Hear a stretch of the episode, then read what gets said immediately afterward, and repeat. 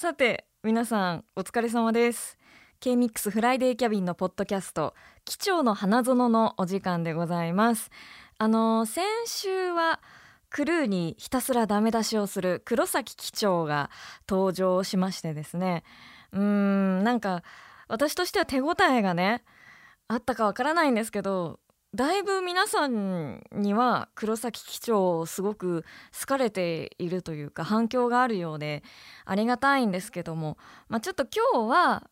うーん180度変わって真面目な配信をしたいと思います。常にふざけているので、まあ、こういうのも大事かなと思うんですけども、えっと、今日何を話すかっていうと珍しくですね皆さんに嬉しい報告がありますこれねこの機会がないと本当に言うチャンスがないというか皆さんに知られないまま終わってしまいそうだったのでちょっとこの場を借りてお話ししたいんですけどもあの先月7月の20日に発表された JFN 賞2023というのがあるんですね。まああのー、まあ、数々の放送局の中でいろいろこう作った作品に賞が与えられていくっていうのの2023年度版なんですけれどもあのー、ちょっとねありがたいことに私が出演した もうあれは出演っていうのかわからないんですけどあの CM がですね特別審査員賞というのをいただいたんです。ありがとうございます。本当にね。これはあの皆さんに言いたいけどなかなかね自分から言えないじゃない。だからこの場を借りてもう堂々と言おうかなと思うんですけど。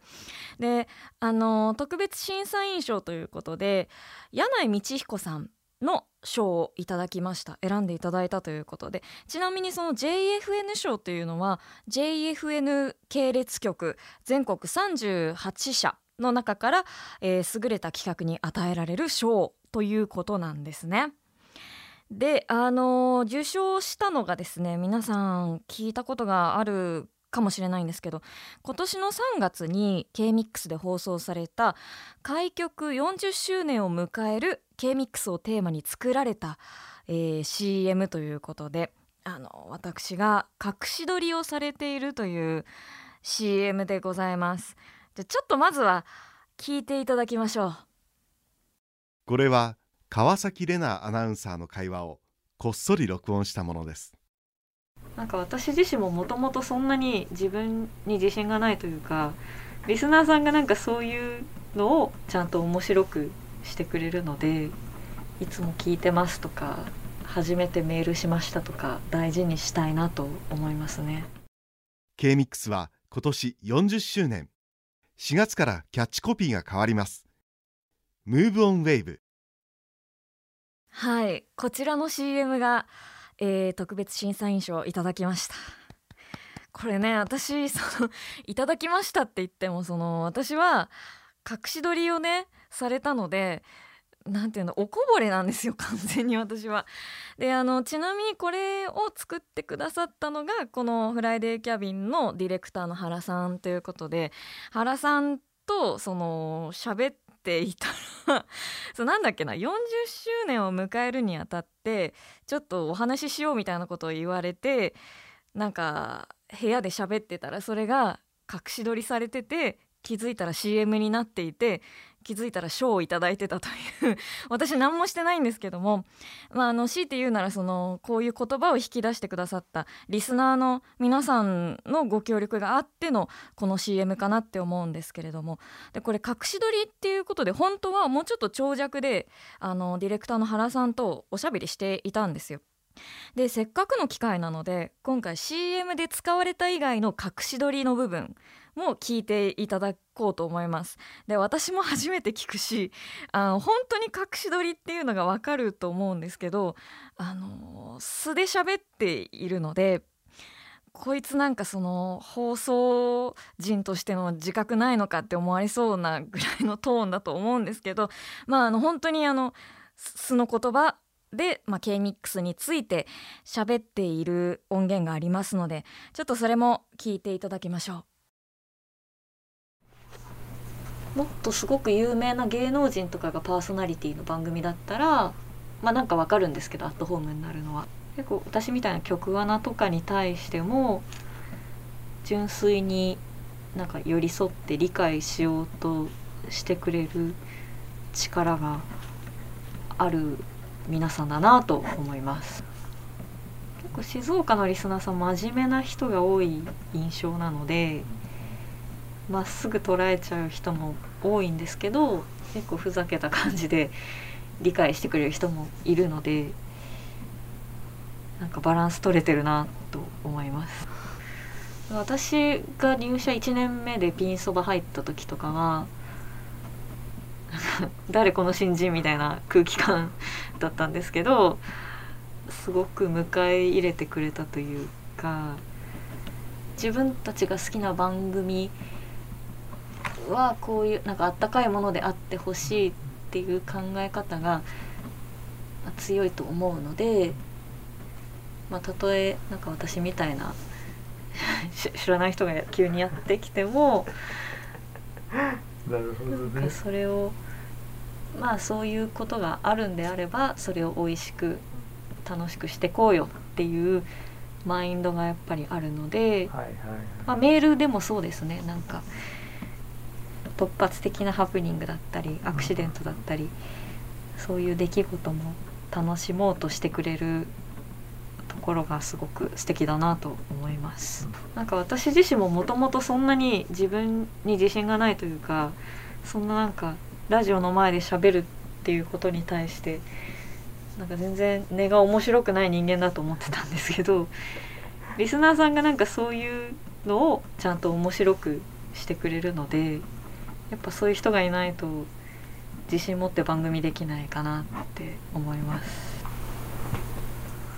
印象残ってるので言うとなんか子供生まれたので名前考えてくださいとか妻がもう本当に今日出産予定日ですみたいな。でラジオ聞いてる場合じゃないだろうみたいな人からのメールとかもありますしで実際にこう名前を付けたりっていうパターンもいくつかあったりしたんですけど実際にそれを採用してくれたのか分かんないんですけど「分かりました」って書いてくれた人はいましたね。あとなんか私もコアな音楽がすごく好きなのでそれをラジオでかけたりするんですけどそういうのを聞いた年下のリスナーさんがなんかレナさんがかけた曲聴いてすごい興味を持って調べたら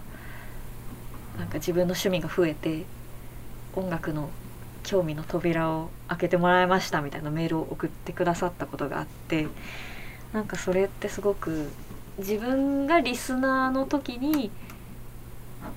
なんかラジオを聴いてそこから音楽を勉強したりしてたのでそれを自分が逆にパーソナリティ側として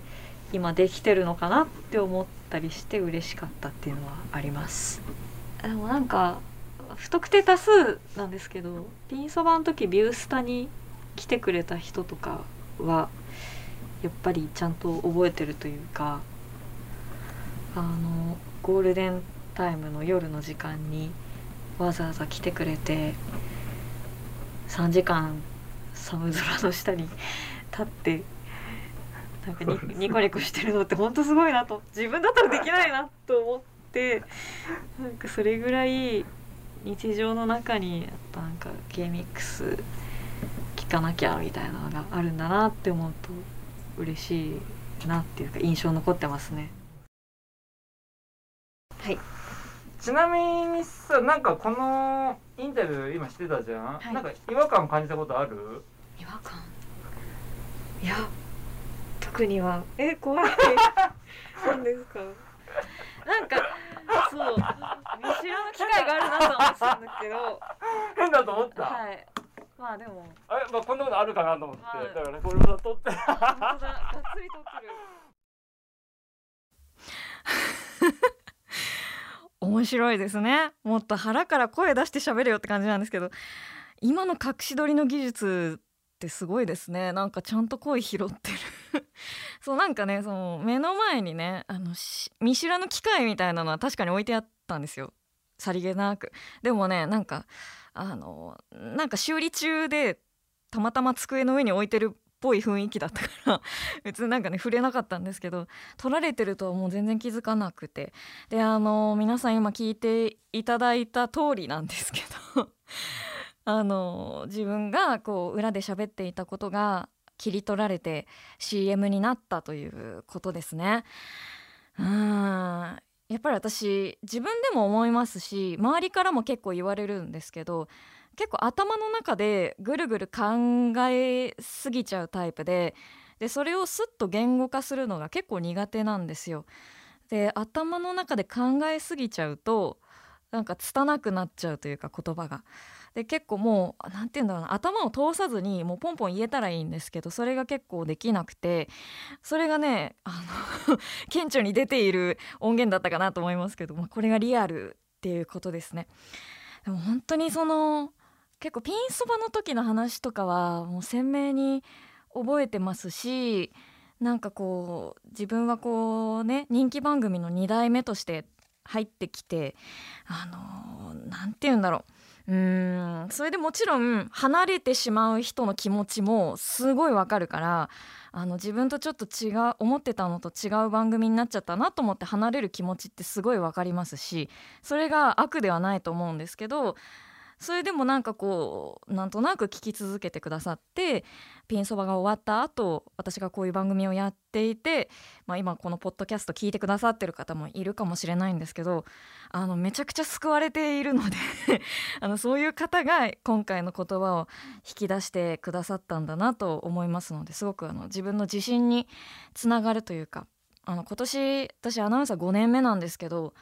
5年目でやっとそういう実感ができるようになったというかあの自分のことを好きで聞いてくださる方ってやっぱいるんだなというかおこがましいんですけどなんかこう自分の放送が意味をなしてるんだなっていうのに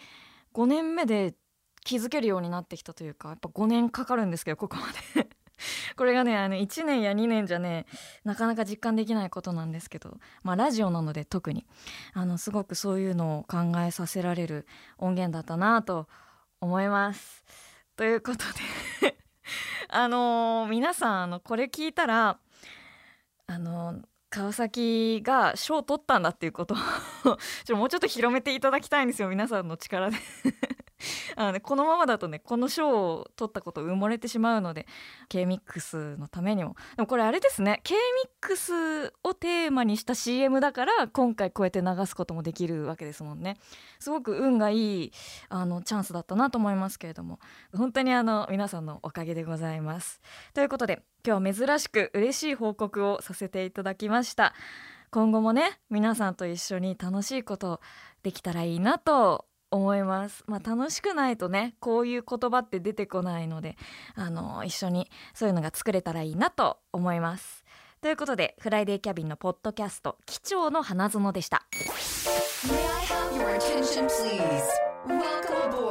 K-Mix Friday Cabin